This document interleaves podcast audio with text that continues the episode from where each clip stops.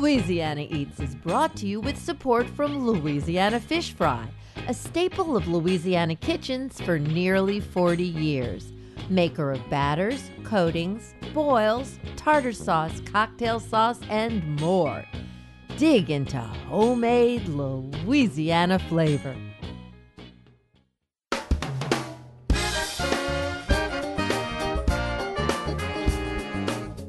From our studios in the Southern Food and Beverage Museum in New Orleans, this is Louisiana Eats. I'm Poppy Tooker. Where are you from? Often, what you eat will reveal your origins. But sometimes life's travels introduces new flavors to your palate that belie your upbringing.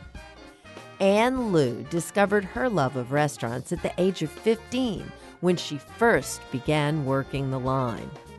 When Katrina blew Anh and her Vietnamese family to Portland, she became a pioneer of Viet Cajun cuisine, an amalgamation of her Vietnamese and Louisiana heritage.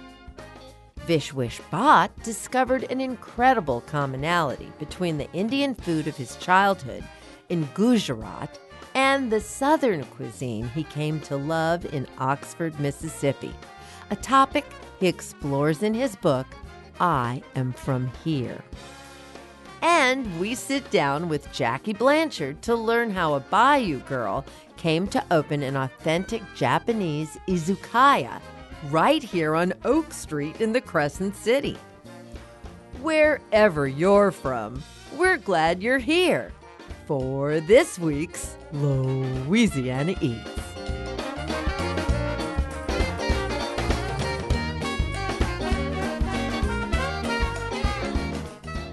My name is Anh Luu. I'm the executive chef at the Bywater Brew Pub.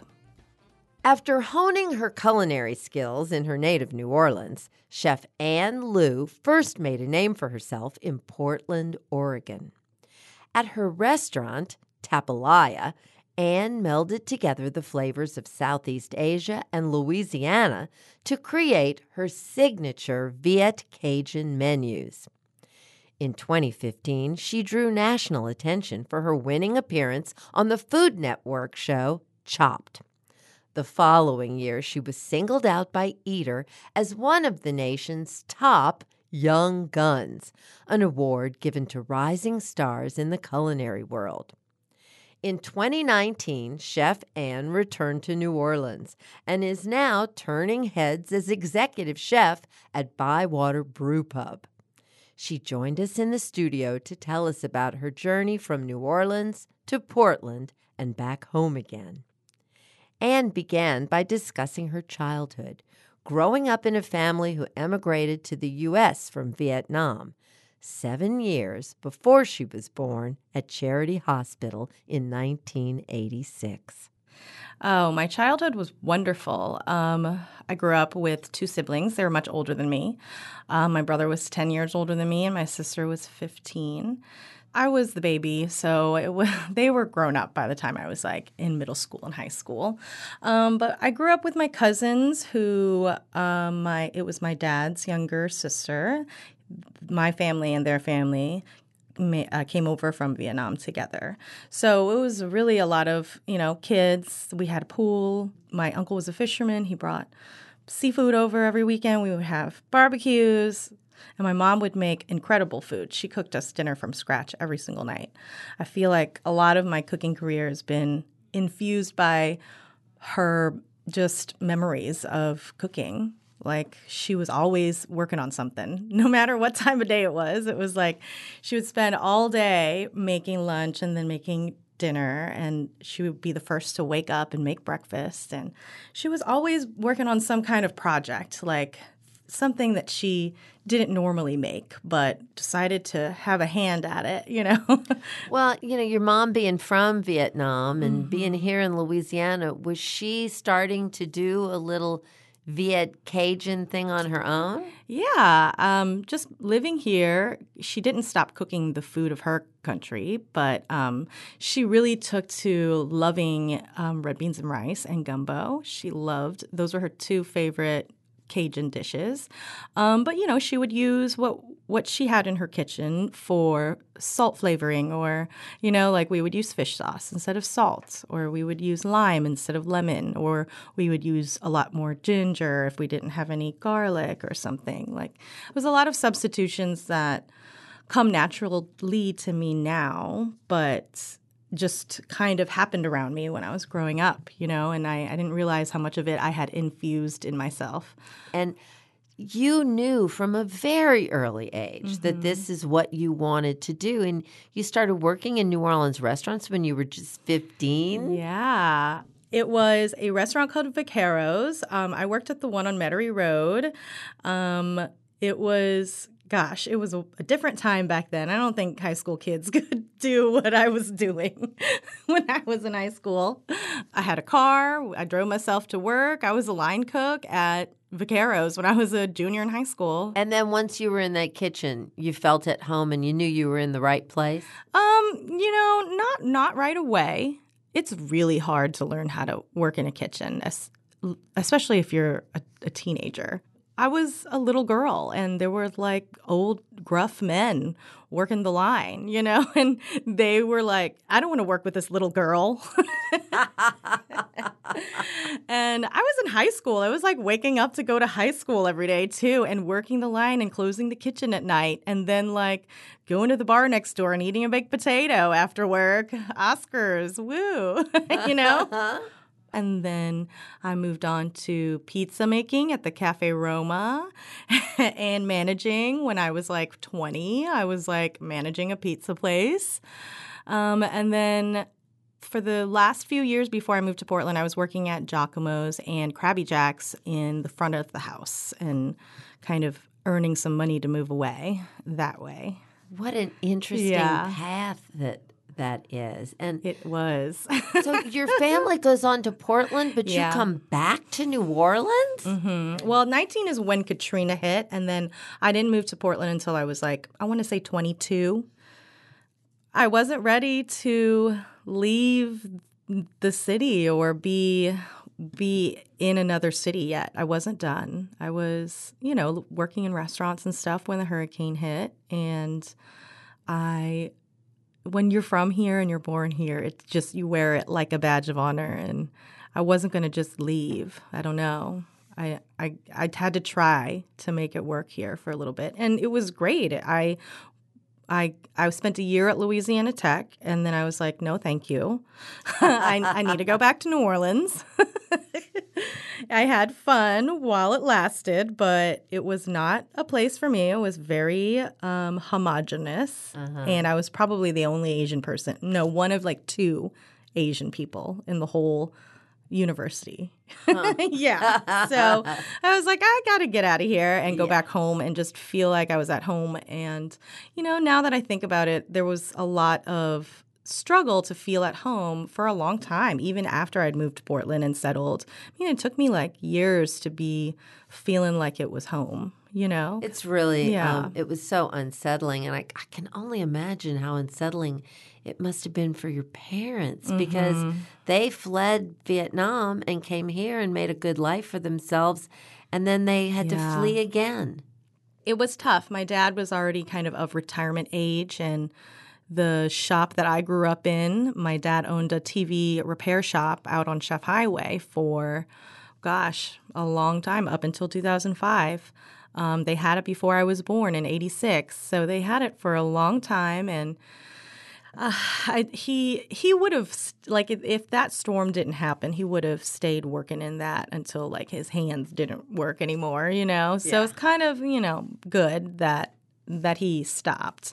Um, but I mean, we lived there for the first few few years of my life above the business in like a two bedroom little apartment. And my mom would still cook lunch for my dad and his employees on a daily basis in this like makeshift kitchen she made herself in the back. yeah, with like propane tanks and grills and stuff. My mom always wanted to move back here, like after living in Portland for a while. And so I felt it was it was a big reason why I came back home. It was for her. Like after she passed away, it was like I need to go be in her favorite place and heal myself. Yeah, you, Yeah. you lost your mom in an accident, so it was a sudden mm-hmm. death and a shock, I'm sure. Oh, it was so shocking. It was three days before I bought the restaurant in Portland, like suddenly. And you know, like all throughout my life, that's why I believe in spirits and juju and stuff, is because nothing always happens by itself. It's got to be a combo. It's got to be like a one, two, or even a three punch, you know? It's like I couldn't have just, I don't know, been able to grieve. I had to like jump into this restaurant right away.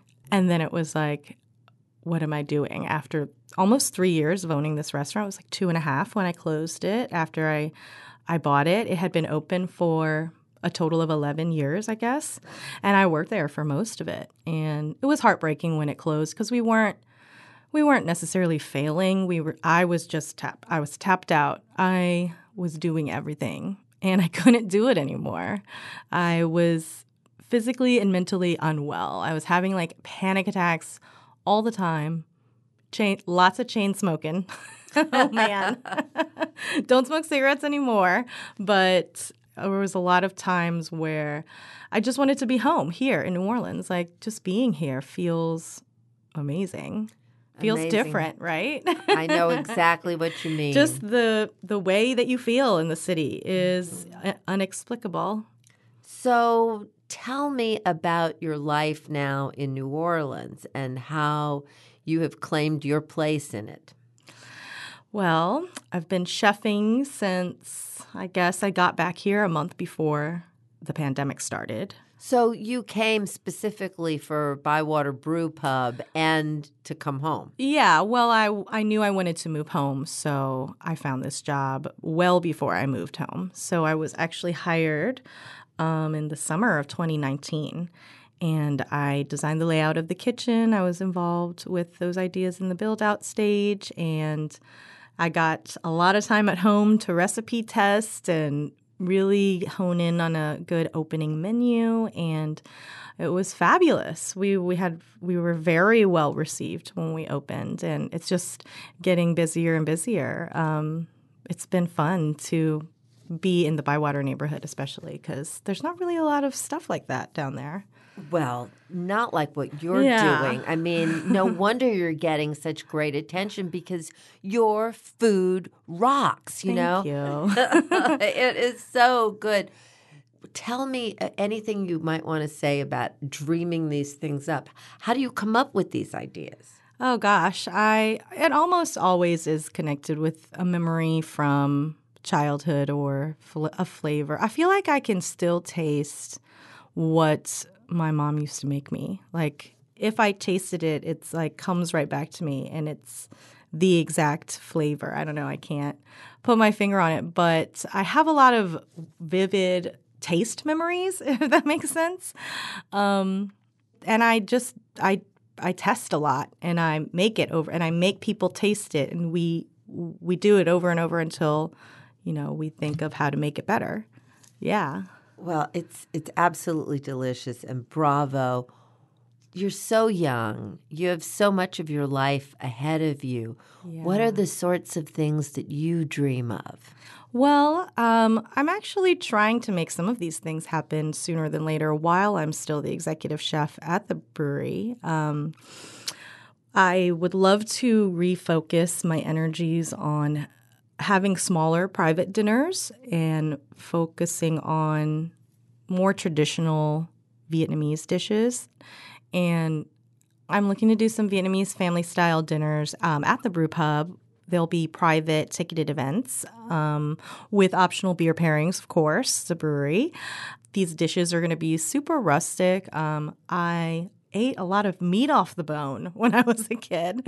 So there's going to be a lot of interactive dishes where you have to eat something off the bone or pick some a shell up or you know pick your herbs into your food it's that's what i remember about my family dinners is we weren't just sitting there eating eating with a utensil it was like very much reaching over each other and asking people to pass stuff putting sauce in someone else's bowl because they can't reach it or you know it was just um, very a thing that you were doing not just not just the time. So I felt like it it connected us a little bit, you know.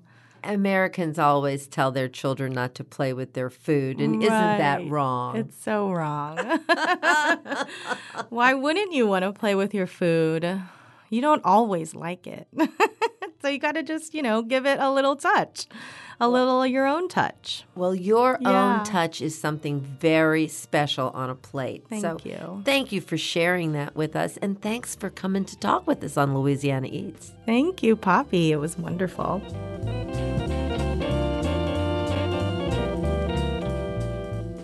That was New Orleans chef Anh Luu of Bywater Brew Pub.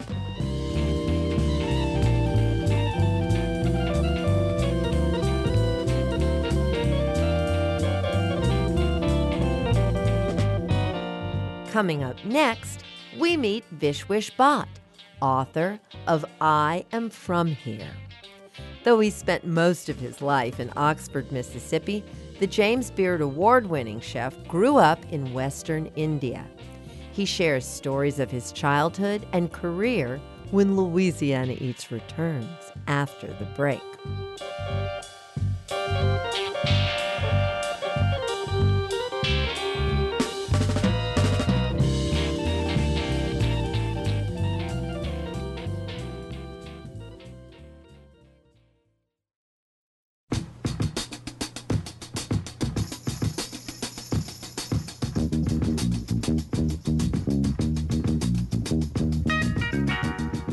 Poppy Tooker, and you're listening to Louisiana Eats, edible content for Louisiana food lovers. Louisiana Eats is brought to you with major support from Crystal Hot Sauce, made with three simple ingredients aged red cayenne peppers, distilled white vinegar, and salt. Nothing artificial.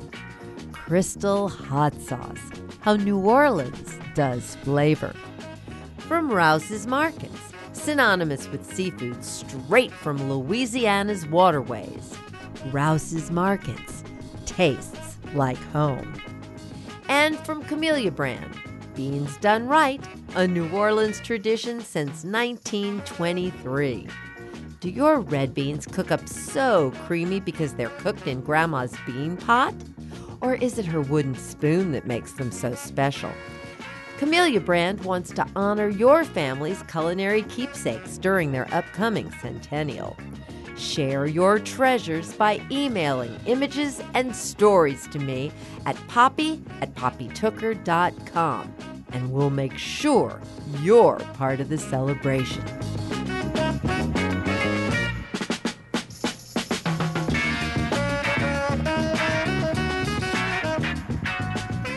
My name is Vishwesh Bhatt.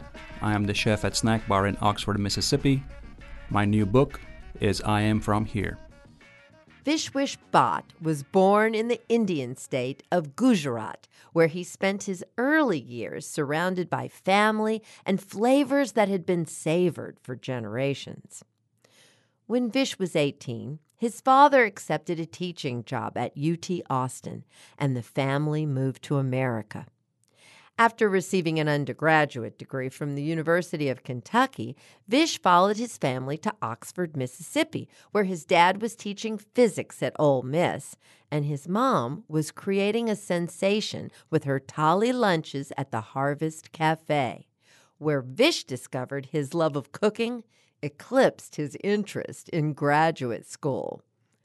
Providentially, John Currence had just opened City Grocery, a place that truly put Oxford, Mississippi on the world's culinary radar. Frequently dining at that new hot spot, Vish's passion for food was truly ignited. He struck up a friendship with John Currence that would eventually lead to a business partnership. After several years together at City Grocery, Vish and Currence opened Snack Bar in Oxford, Mississippi in 2009.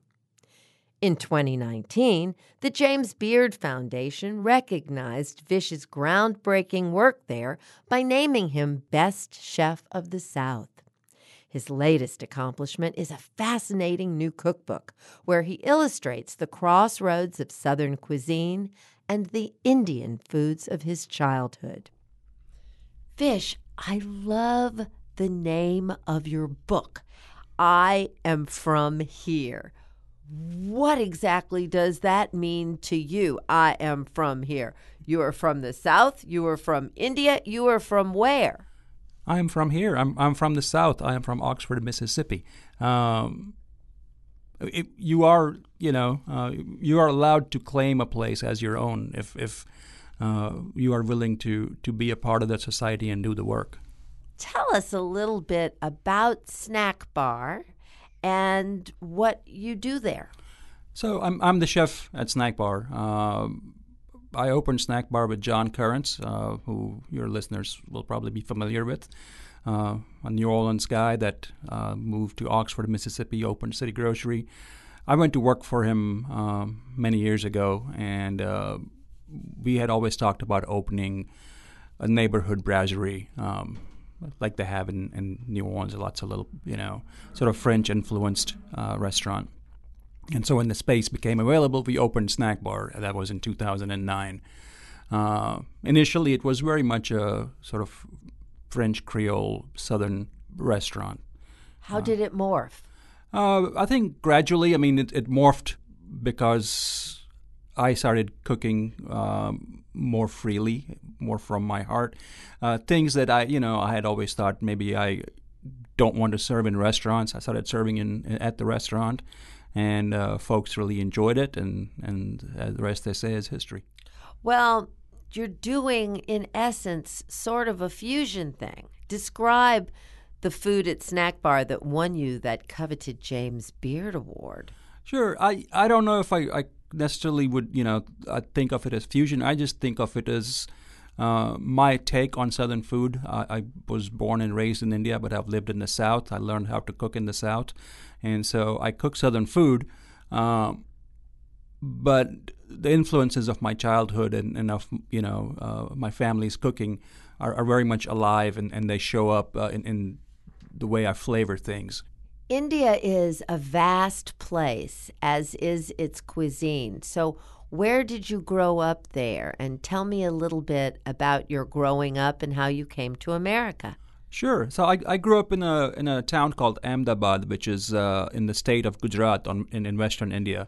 Um, my dad uh, was now retired, but was a scientist. My mom was a homemaker, uh, and we lived in the city where uh, all the universities and, and schools and colleges and all that fun stuff was. So growing up, my aunts and uncles who were younger than my parents, they were in college.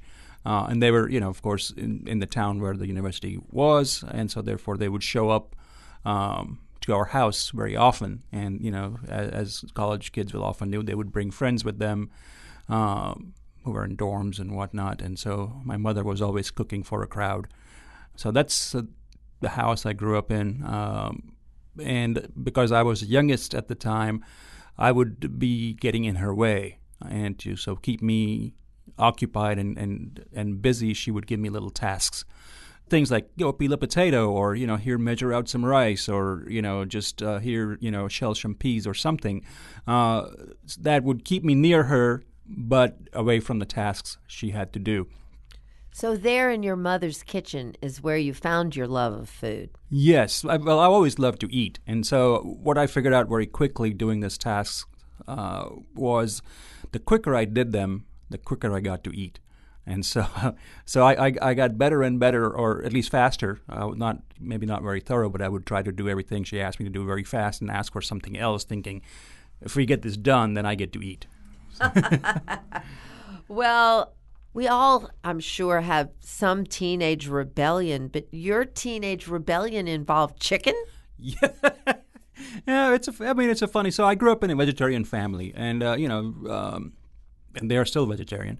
But there was never this restriction that you know we couldn't eat stuff. It was just not going to be made at home. Um, and like me, there were a few other friends. Maybe there were three or four of us who had grown up similarly, and we all thought, mm, you know, we should go eat some meat sometime. So we had a friend whose family had a restaurant, and they served really good, uh, as they call in India, non-veg food. Uh, and they were famous for their uh, chicken. And so we decided to sneak in there and, and eat chicken. Unfortunately, my friend's mother had caught on to us, and you know, uh, she did, you know, uh, make the chicken for us. Of course, I couldn't bring myself to eat it. I ate sort of ate around it and ate the sauce, and um, I chickened out when it came to eating that chicken the first time. And she kind of let your mom in on it anyway. Of huh? course, yeah, because you know, I mean, the the kids we had all planned to, you know, we were going to go to a movie and be late, and so she's like, "Well, you guys have come here, you just stay at our house, and you know, and, and let our mothers know that we were all fine." So So then you come to the United States, and in the period when you all were living in Texas, your mom is doing this um, cultural sort of mishmash of taking refried beans or being inspired by that. Talk to me about how you learned about American food at the hands of your mother and that sort of thing. Uh, yeah. So I mean, she was always an adventurous cook. You know, uh, while she was very good at cooking Gujarati food, uh, she had cookbooks and she would cook other vegetarian food. Um, and you know, she enjoyed uh, trying new things. Uh, and Texas was no exception. So when we were there, you know, we discovered refried beans and tacos and, and, and things like that. So uh, she would make those. I mean, she would make uh, you know what has now become known as Kashmira's tacos, where she would make a big pot of black-eyed peas or chickpeas cooked uh, like refried beans, but vegetarian with, with lots of cumin and, and chili and uh, garlic and onion. Smash them up a little bit, and that would be our base. And then she would have lots of different, uh, you know, chopped onions and radishes and cilantro and you know all sorts of accoutrement and some cheese sometimes uh, that then we would put in tacos and eat them. Uh, so that was one of the dishes, of course. You know, uh, things like soups um, with, with, with more brothy soups with jalapenos and, and avocado and stuff like that, which uh, was not something that uh, we had grown up with, but th- these were things that were available, and she was very happy to try them and always, you know, interested in, in trying out new things. Well, Vish, I have to tell you, it did blow me away the similarities that exist in ingredients and so much more when we are to compare the food of India and the food of the South. Yeah, it's absolutely. I mean, and that's the thing, right? I mean, uh, food travels, right? Uh, people travel, uh, and and they take things with them, and and you know we, we keep forgetting that uh, you know before uh, America was America, a place where everybody wanted to come. Uh, India was that place. It was it was a big, diverse country with uh, you know booming economy, and it, that's where people wanted to go. You know, traders and merchants, and and they came uh, and they brought stuff. Yeah, so I have to say, I thought it was pretty hilarious Yeah.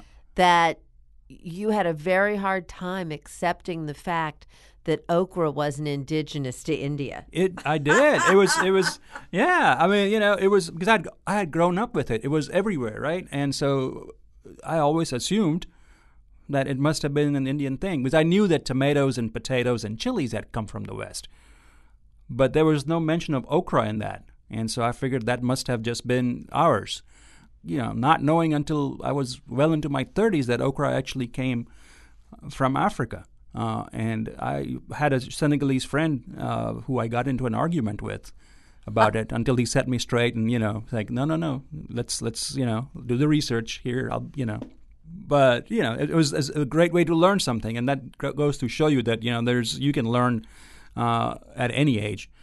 And out of that came new recipes for me. So Well, Vish, you know, your mother gets so much credit for who you are and what you do. And I'm sure it is heartbreaking that she passed away way too early in your life. She, she, you lost your mom in 2008, which was shortly before Snack Bar mm-hmm. opened. Yeah. It was long before your James Beard Award and your book yeah. Tell me a little bit about how you honor and remember your mother, your mother's role in who and what you are today. Sure. I mean, by the work I do, I mean, you know, it's, I mean, she's a part of pretty much everything I do, right? I mean, I, I learned a lot from her. Uh, So it's it's it's a daily it's a daily work. Um, one thing that she really really enjoyed was cooking and sharing food. Um, and then that bringing people together was she had so much fun doing that. So I continued to, to do that because they were also really good times for me. So it it uh, it is almost automatic now that that I would do that. Um, and to speak of speaking of mothers, there's another lady uh, who was from New Orleans. I would like to uh, say something about, uh, if I if I could, Becky Currence, John's mother, uh, who Oh. Who adopted me uh, at a very very early uh, time in my career at, at City Grocery and sort of uh, would always look after me and always send me uh, you know little encouraging notes. And you know if she saw something uh, in the paper about me then there would be a clipping be in the mail you know phone calls uh, once once Teresa and I got married. You know if we were ever coming to New Orleans Becky you know wanted to make sure that we were either staying with them or at least, uh, you know, having dinner with them one night. So you know, I've, I've been very fortunate. You know, almost have have two mothers uh, here, and, and that have been very sort of instrumental in, in making me feel at home and make me feel like I'm from here. Vish, this has been such a wonderful visit. Thank you for your beautiful new book, I Am From Here. And thanks for being here with us today. Oh, thank you so much for having me. This was an honor.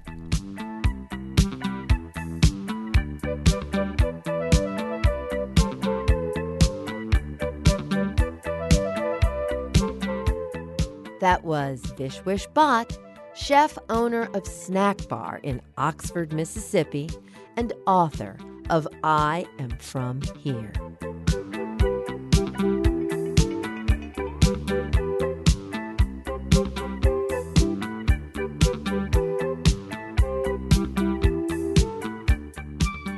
Sukeban is the name of Jacqueline Blanchard's latest venture.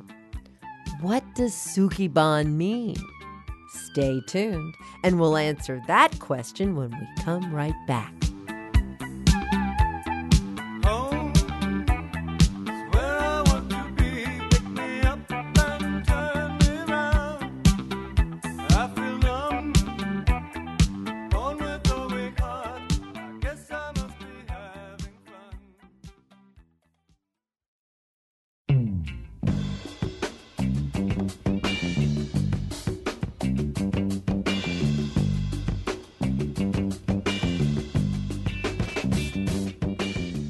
Poppy Tooker, and you're listening to Louisiana Eats, edible content for Louisiana food lovers.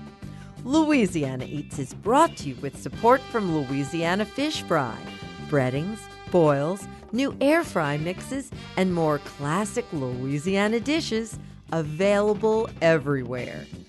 Dig into homemade Louisiana flavor and from the St. Tammany Parish Tourist Commission, located 40 minutes north of New Orleans French Quarter along the shores of Lake Pontchartrain.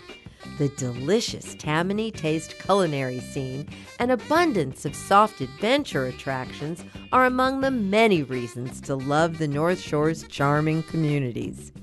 Fall on Louisiana's North Shore brings outdoor festivals and lots of holiday events. Find details on upcoming events, itinerary suggestions, and more at louisiananorthshore.com.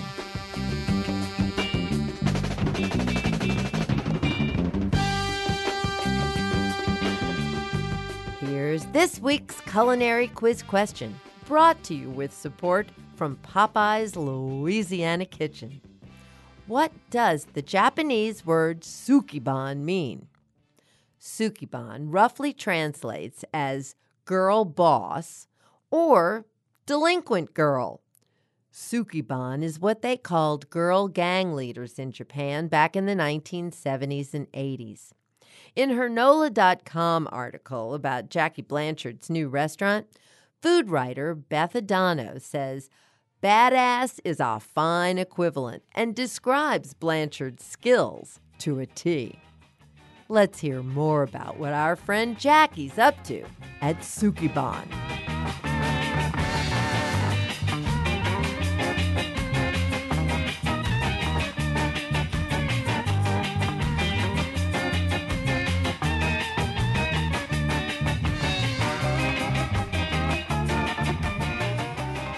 My name is Jacqueline Blanchard. I am the executive chef and owner of Sukeban, as well as owner of Coutelier on Oak Street, uptown New Orleans. Despite its French name, Jackie Blanchard's knife shop, Coutelier, imports most of its high end cutlery from Japan. During her many trips across the Pacific to meet with Japanese knife makers, Jackie fell in love with traditional izakayas. These casual Japanese bars offer simple, elegant dishes to pair with your sake or Sapporo. Inspired, Chef Jackie, whose resume includes stints in some of the top kitchens in the country, set out on her first solo restaurant venture, launching Sukeban in 2022. So, how did this Cajun girl, raised on Bayou Lafourche, end up crossing the world to open a Japanese izakaya in New Orleans? Jackie tells us her story. I think that you know Japanese cuisine to me now has become such a huge part of my my life, my soul, and and representing it with respect is all I ever want to do. The journey that led me there, um, you know, was kind of long and arduous, but it definitely um, turned me into, you know, this version of me that loves and represents and respects this cuisine and this culture and this country that is so deeply rooted in history.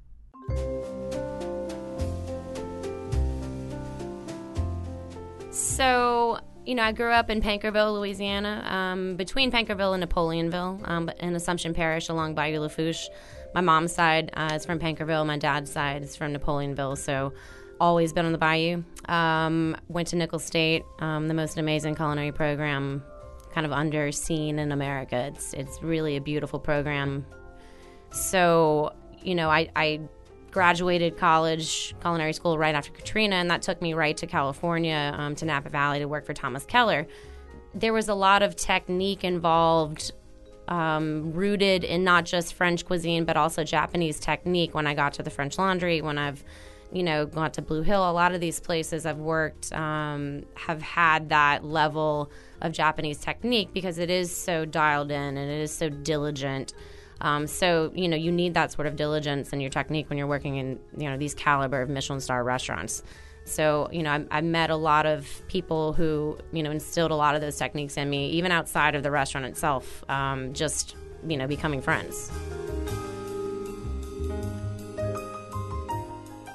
And then my travels took me to all over Asia. I spent a lot of time traveling Southeast Asia, um, which in turn led me to Japan because I had a friend I met actually when she staged um, at Restaurant August here years ago. I had never been to Japan at that point, so she, you know, invited me anytime I was traveling that way to, you know, please stop through Tokyo. I'm moving back. Uh, so I ended up in Tokyo hanging out with her and staying with her and her family. And, you know, she has this beautiful restaurant, uh, this tiny little cafe called Mike in Tokyo, and she cooks vegan food. And so she really opened my eyes to a lot more of the technique and a lot more of the spectrum of what was available in that. And that really put me on a path to falling in love with J- Japanese food. And at that point, I was not in the knife business. You know, this was me traveling. I was still cooking professionally. Um, I'd, you know, kind of gone down to Singapore and back and ended up in Japan and really fell in love with everything um, food wise. Um, did the tuna auction at the Tsukiji market, you know, saw these guys breaking down these huge, you know, 300 pound tuna. Um, and exposing myself to that, I think, was what kind of lit me on fire for, you know, sort of like where I am now with my love of that country, that culture, that cuisine, the technique. I think a lot of um, the decisions that were made to open the knife shop after that trip were, were certainly like paramount to that experience. We opened Coutelier in 2015. It was August 2015. Um, and I think that when I started Coutelier, I always approached it the way a chef would approach sourcing their ingredients, like you would from a farmer or fisherman.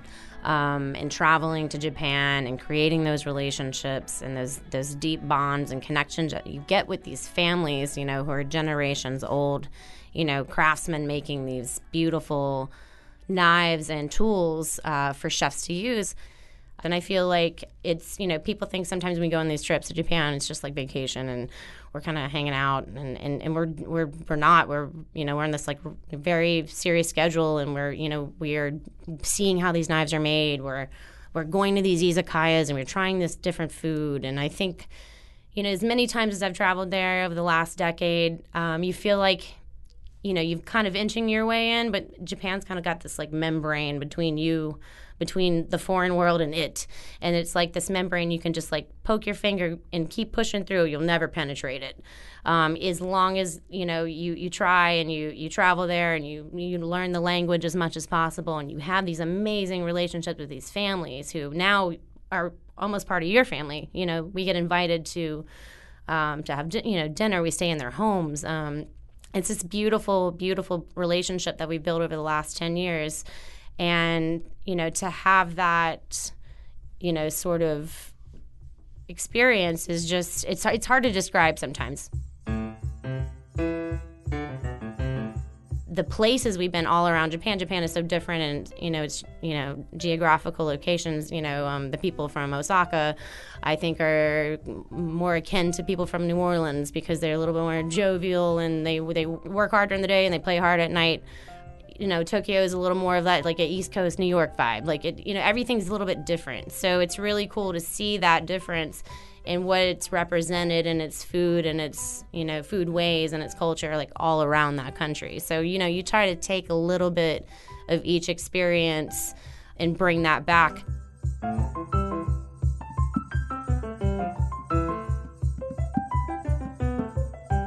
I think that for me, I always had a part of me that wanted my own restaurant.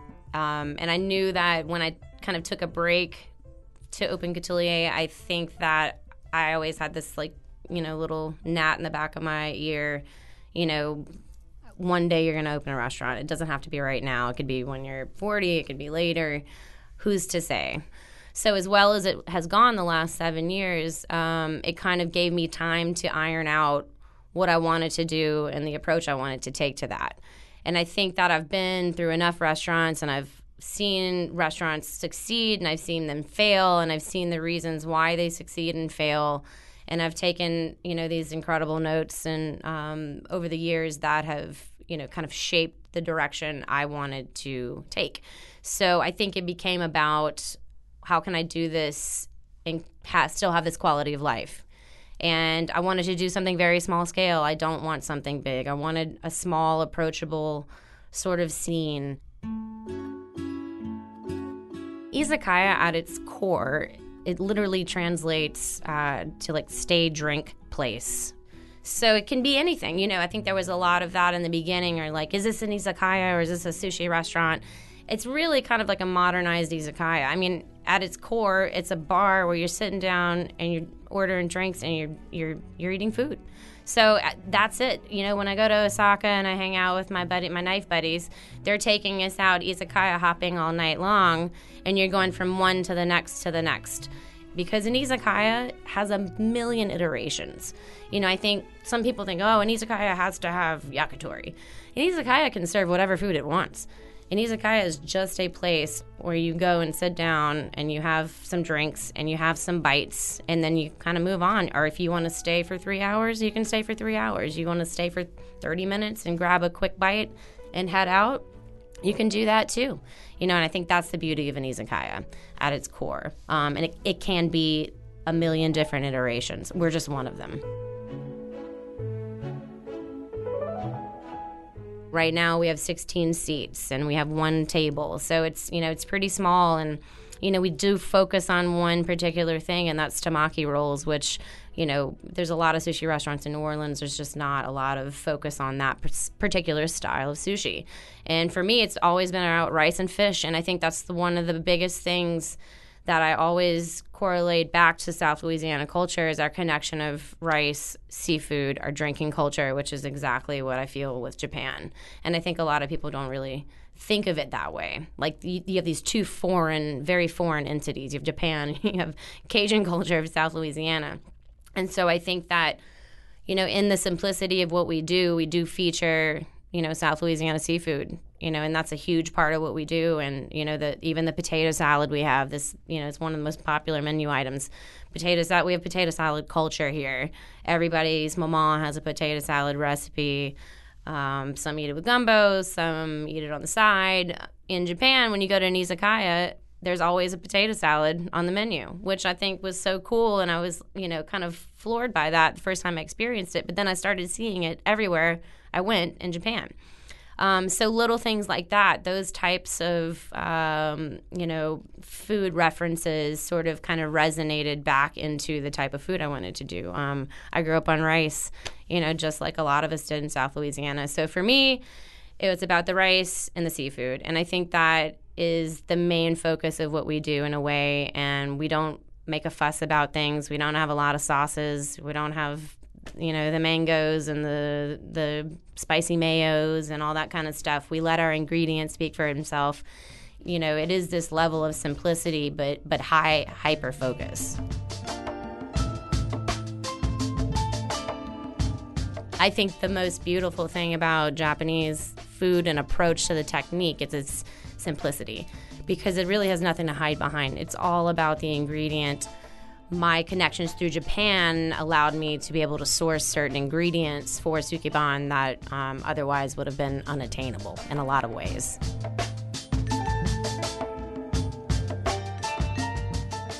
I think I'm trying to do some, something a little bit more, you know, of our style in South Louisiana, but I'm really trying to stay true to the traditional methods in which a lot of these items are, are made. You know, the way the fish is cut, the way the rice is cooked, uh, the diligence to the preparation. These are all very, you know, traditional Japanese techniques. So there is that in within it, um, but I'm certainly trying to like put my stamp on it. I've definitely had a lot of uh, you know Japanese clientele come in and, and, and give me the thumbs up, which is, is, is you know all I want to do is is make sure that I'm sticking true to the diligence and respect of that culture and in its like most infinite way.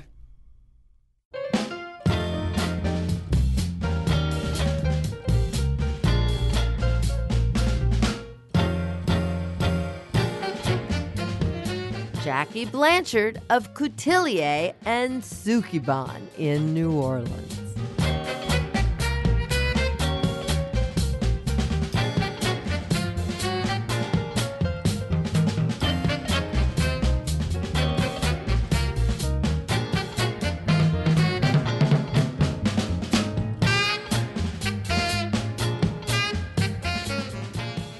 It for this week's edition of Louisiana Eats, edible content for Louisiana food lovers.